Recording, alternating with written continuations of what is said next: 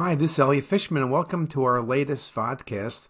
This one is a brand new one I've just put together on the complications of optical colonoscopy and the role of CT in the detection and management of these complications. Now, the truth is, colonoscopy is a very safe study. In the United States, up to 15 million colonoscopies are done yearly. Most of the cases are done for screening, looking for a potential polyp. Other cases are done in patients with known GI bleeding or suspected GI bleeding or a suspected tumor, but the majority are going to be screening colonoscopy. In that case, the patient is doing well, and complications, however, do occur. It's a very small percent, but sometimes we're going to be requested to do a CT scan to look for complications. So, if you have to list the big complications, and I'll discuss them in detail, it includes hemorrhage. This will be more frequently in cases with biopsy, but any colonoscopy can lead to hemorrhage. Large bowel perforation. It can occur, it's infrequent. Usually it's microperforations, but you can have significant perforation, most commonly in the sigmoid colon. You can have splenic injury. We'll talk about that. You can have post polypectomy syndrome. We'll speak about that as well. And there are reports of appendicitis or diverticulitis developing as a sequela of the patient's colonoscopy. Perhaps the procedure itself with compression and the whole process leads to some additional inflammation. And in patients who have diverticular disease that's fairly extensive. Occasionally, it will lead to acute diverticulitis, and there's reports of patients developing appendicitis post colonoscopy, but that's pretty rare. There are a number of articles, and there are two main articles I'm going to quote. One article is from AJR from 2016, and the other article is more recently 2022 in Emergency Radiology. In this article by Levinson, Post colonoscopy complications that may be seen in patients in the ED include bowel perforation, post procedural hemorrhage, post polypectomy syndrome, splenic injury, appendicitis, and diverticulitis. CT is the imaging modality of choice in the ED across a range of complications. And although post colonoscopy complications are infrequent, the radiology needs to be aware of these complications and the potential imaging findings to allow us to make a prompt diagnosis. Now, taking a step back, the NCCN guidelines, the American Cancer Society guidelines, all are recommending colonoscopy to screen for colon cancer. People think about the age, whether it's 45 or 50, for average risk patients. Virtual colonoscopy is one of the studies also potentially recommended.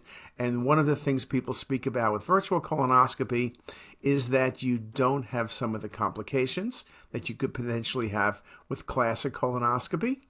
We also talk about stool based tests. Cologuard is one of the things. And a lot of the liquid biopsy stuff is being developed for early detection of colon cancer as well. So the whole process in the future many people will probably just get a blood test, and if the blood test is positive, then they'll go to colonoscopy. But colonoscopy, as I mentioned, 12 to 15 million patients a year. It's one of the most commonly performed endoscopic procedures and remains the most commonly used screening modality for colorectal cancer. Although serious complications of fiber optic colonoscopy are uncommon due to the technical advances of the technique, it does occur. Okay, complications can occur. The majority, the patients will do fine, but there are some complications that could be life threatening, and so early diagnosis is critical in this article by Karelia. Now, in that article, they mentioned that the most common complications, hemorrhage and perforation, and less common include splenectomy or splenic injury, which might lead to splenectomy, post polypectomy syndrome, and as I mentioned, the rare events of appendicitis or diverticulitis. Unusual complications, pneumothorax or omental infarct, liver abscess, intussusception, all of these are like case reports, but are exceedingly rare, fortunately. In the article by Levinson, they make the point that CT is very good for looking at the complications. So if we think about bowel perforation, both macro and micro perforation, CT is very good at detecting it. Most patients are going to have micro perforation and can be treated conservatively. But all of the other complications are also ideal for a single CT scan. So if you have a patient who's post colonoscopy and they have significant pain, a CT is a good study to do. Now, many patients post colonoscopy do feel discomfort, fullness, a whole bunch of things. They've been prepped for a couple days, so there's a lot of things going on. Not every patient who has mild symptoms post colonoscopy needs a CT scan. And in fact, the number of patients who need a CT scan post colonoscopy is indeed very small. And I'm sure your practice, like ours, we don't do them that frequently. But often it's when the symptoms are extensive or when the colonoscopist knows they had some difficulty. Perhaps the patient had significant diverticular disease. Perhaps they had a redundant colon. Perhaps they had to push a little bit harder than they wanted to. Now, in this article by Keria, post colonoscopy bowel perforation is rare, occurring well under 1% of cases. Colonoscopy done for therapeutic procedures such as polyp removal, dilatation of strictures, or laser ablative procedures is associated with a higher rate of perforation and can be seen in up to 3% of patients. Now, when you have polyp removal, and we'll speak about that post polypectomy syndrome, those patients are more likely to be symptomatic and also more likely to have complications.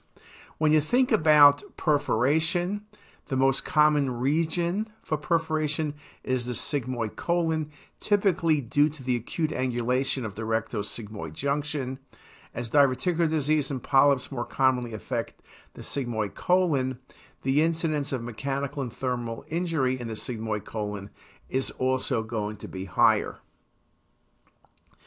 Bowel perforation may occur relatively rarely from optical colonoscopy, but again, it's something we need to think about. Okay? Over insufflation of the bowel, biopsy, and what ends up being trauma are all possibilities.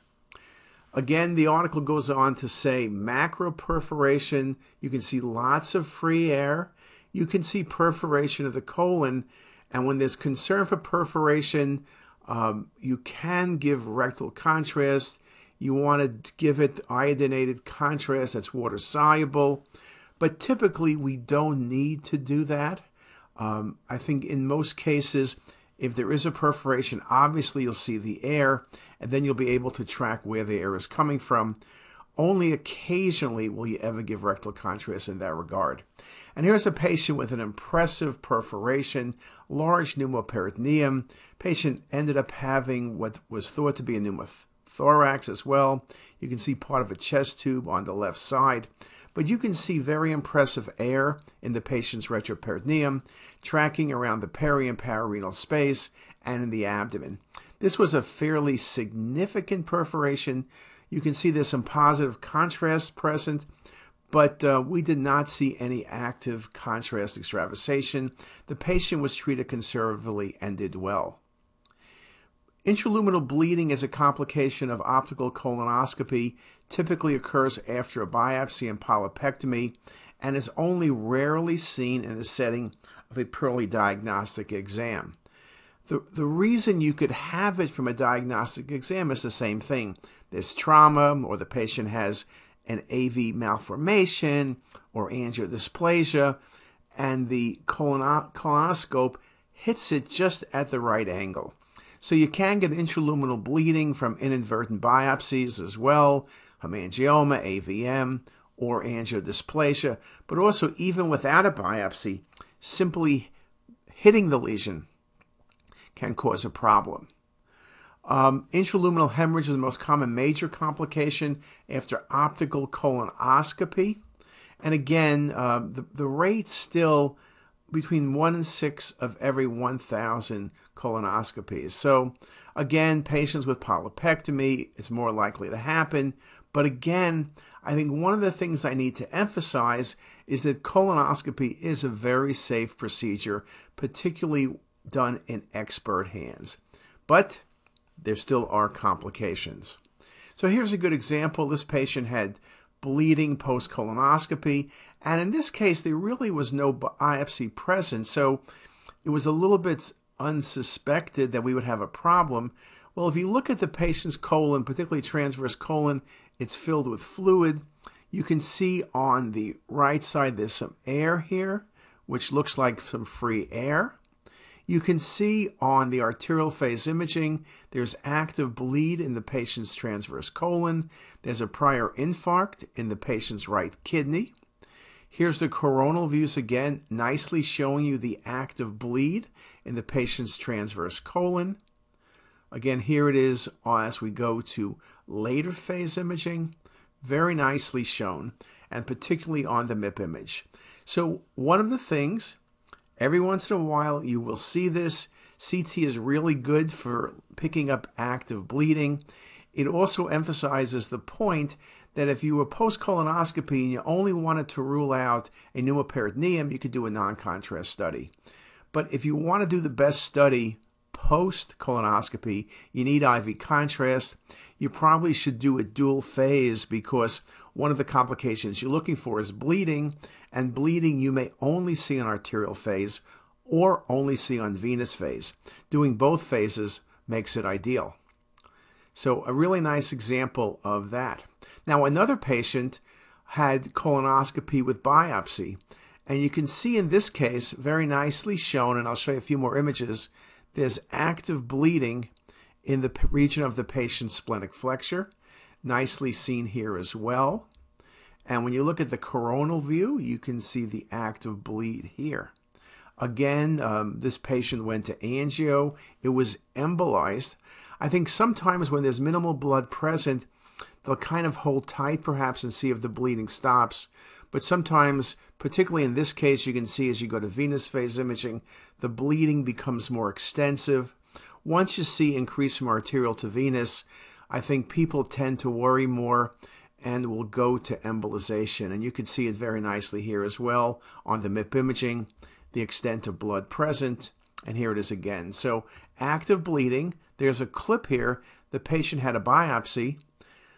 Biopsy will have an increased incidence of bleeding. It's still going to be a small percent, but it's not zero. And here again is the coronal view in the venous phase imaging, very nicely showing you the extent of the patient's bleed. And here it is again. Now, another thing to think about is splenic injury. Now, you say to yourself, why would you get splenic injury from colonoscopy? You're not near the spleen, but yes, you are, because as you're going up the colon, you go into the splenic flexure. And the splenic flexure will vary, but it's pretty close to the spleen. Now, particularly in patients who've had prior inflammation like pancreatitis or diverticulitis, you can have adhesions between the bowel and the spleen. And so, in those cases with colonoscopy, with a little bit more force, you could tear the splenic capsule. It's a rare finding. Uh, in this article by Levinson, they said there was only 100 cases in the literature, but I have to admit I've seen several cases. This retrospective study by Ha and Mitchkin uh, found subcapsular hematomas to be the most common finding, followed by laceration and rupture.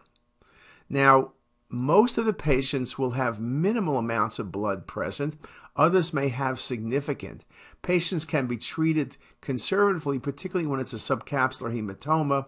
Obviously, with laceration or with splenic artery pseudoaneurysm, you'll be more invasive. Again, it's really rare, but it does occur.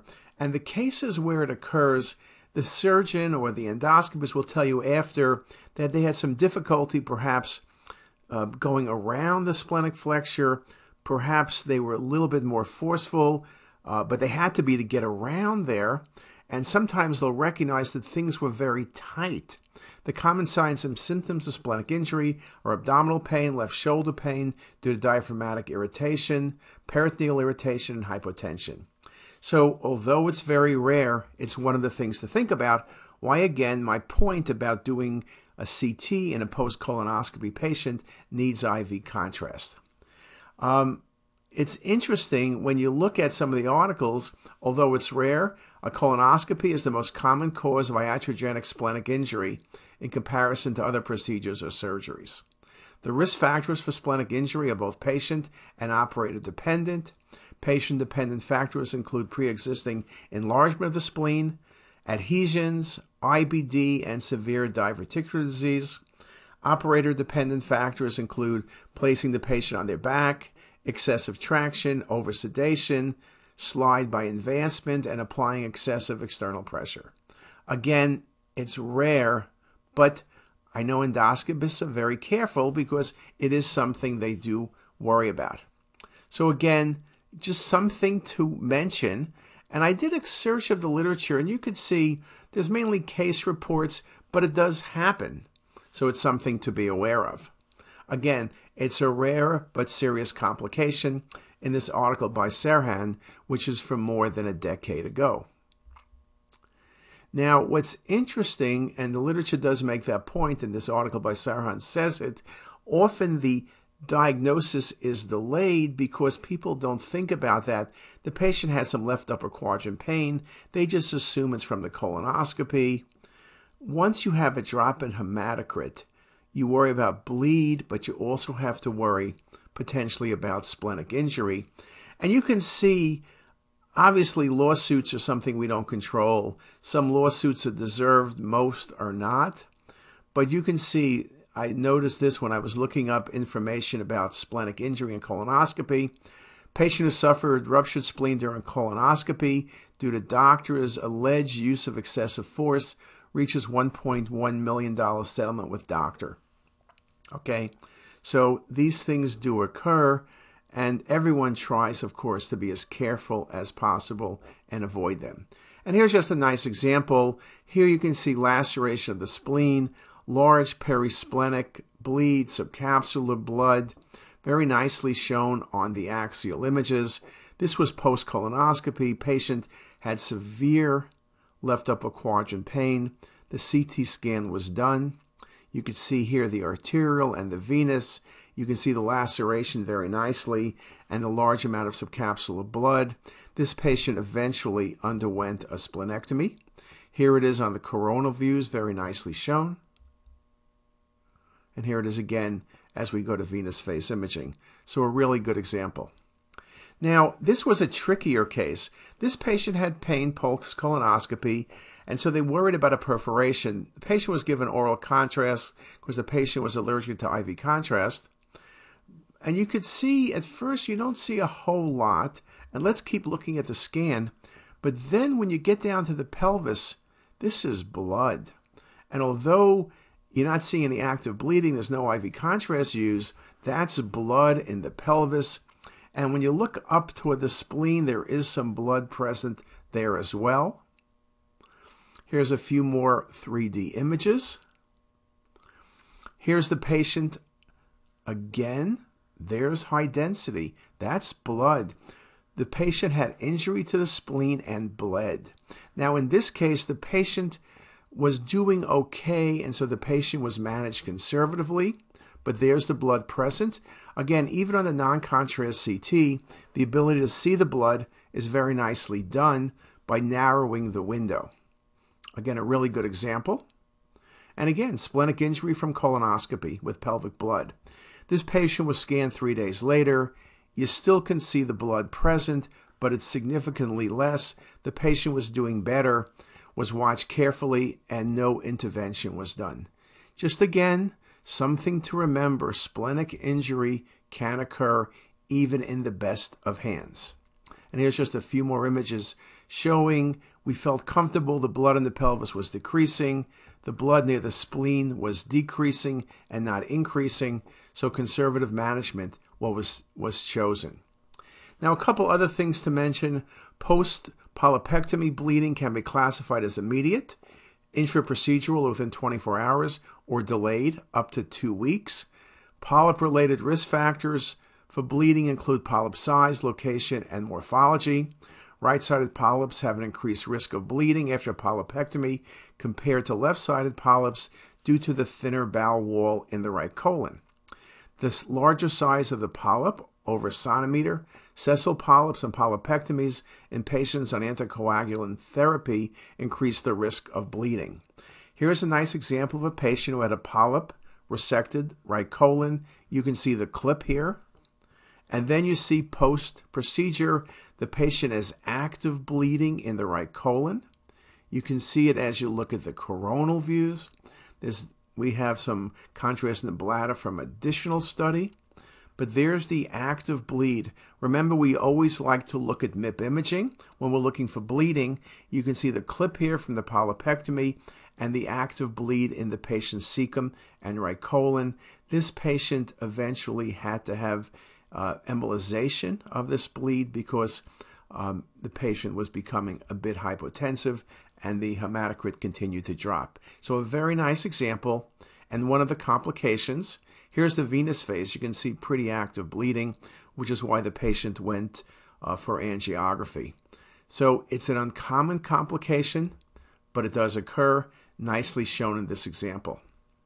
And again, cecal bleed. So, one of the things that you should find out if you're doing a patient post colonoscopy did they do a biopsy? Did they do a polypectomy? And where the polypectomy was. That'll help you pick up subtle sources of bleeding. The last thing I'll mention is about poly, post polypectomy syndrome, also known as post polypectomy electrocoagulation syndrome or transmural burn syndrome. It's an uncommon complication in patients undergoing polypectomy, but it can occur. It's a transmural burn injury to the colonic wall due to electrical current applied during polypectomy. It is uncommon, but you can get pretty impressive segmental concentric mural thickening of the colon with a stratified enhancement pattern. You can see perforation. Usually, it doesn't perforate, and in most cases, this can be managed conservatively. And again, I mentioned at the start of this talk, there are unusual post colonoscopy complications from appendicitis, diverticulitis, pancreatitis, and on and on. I guess maybe perhaps the patient had a process going on before the colonoscopy, and then we were able to find it because post colonoscopy the patient developed symptoms. But it is rare, but it's something to think about. So if you're looking at a patient post colonoscopy, I'm looking for bleed, I'm looking for perforation, but I'm also going to look for all of these other things. Make sure you're not missing something that perhaps you're not thinking about because you're looking at the colon. Look at everything else as well. So, concluding then, colonoscopy complications are uncommon, but they're real from hemorrhage to perforation to splenic injury to things like post polypectomy syndrome and unusual other causes of an acute abdomen. Colonoscopy is one of the most commonly performed endoscopic procedures and is a critical tool in the evaluation of colorectal cancer. The good news is complications are rare, but as radiologists, we'll often be called to look for these complications, and so understanding the possibilities will make us more successful. And with that, I thank you very much for your attention. If you like this video, make sure to subscribe to the CT is Us YouTube channel. You can also visit us at ctisus.com for even more videos, plus quizzes, pearls, protocols, and oh so much more. We're also in the App Store and have well over a dozen apps for iPhone and iPad, all completely free. Thanks for watching.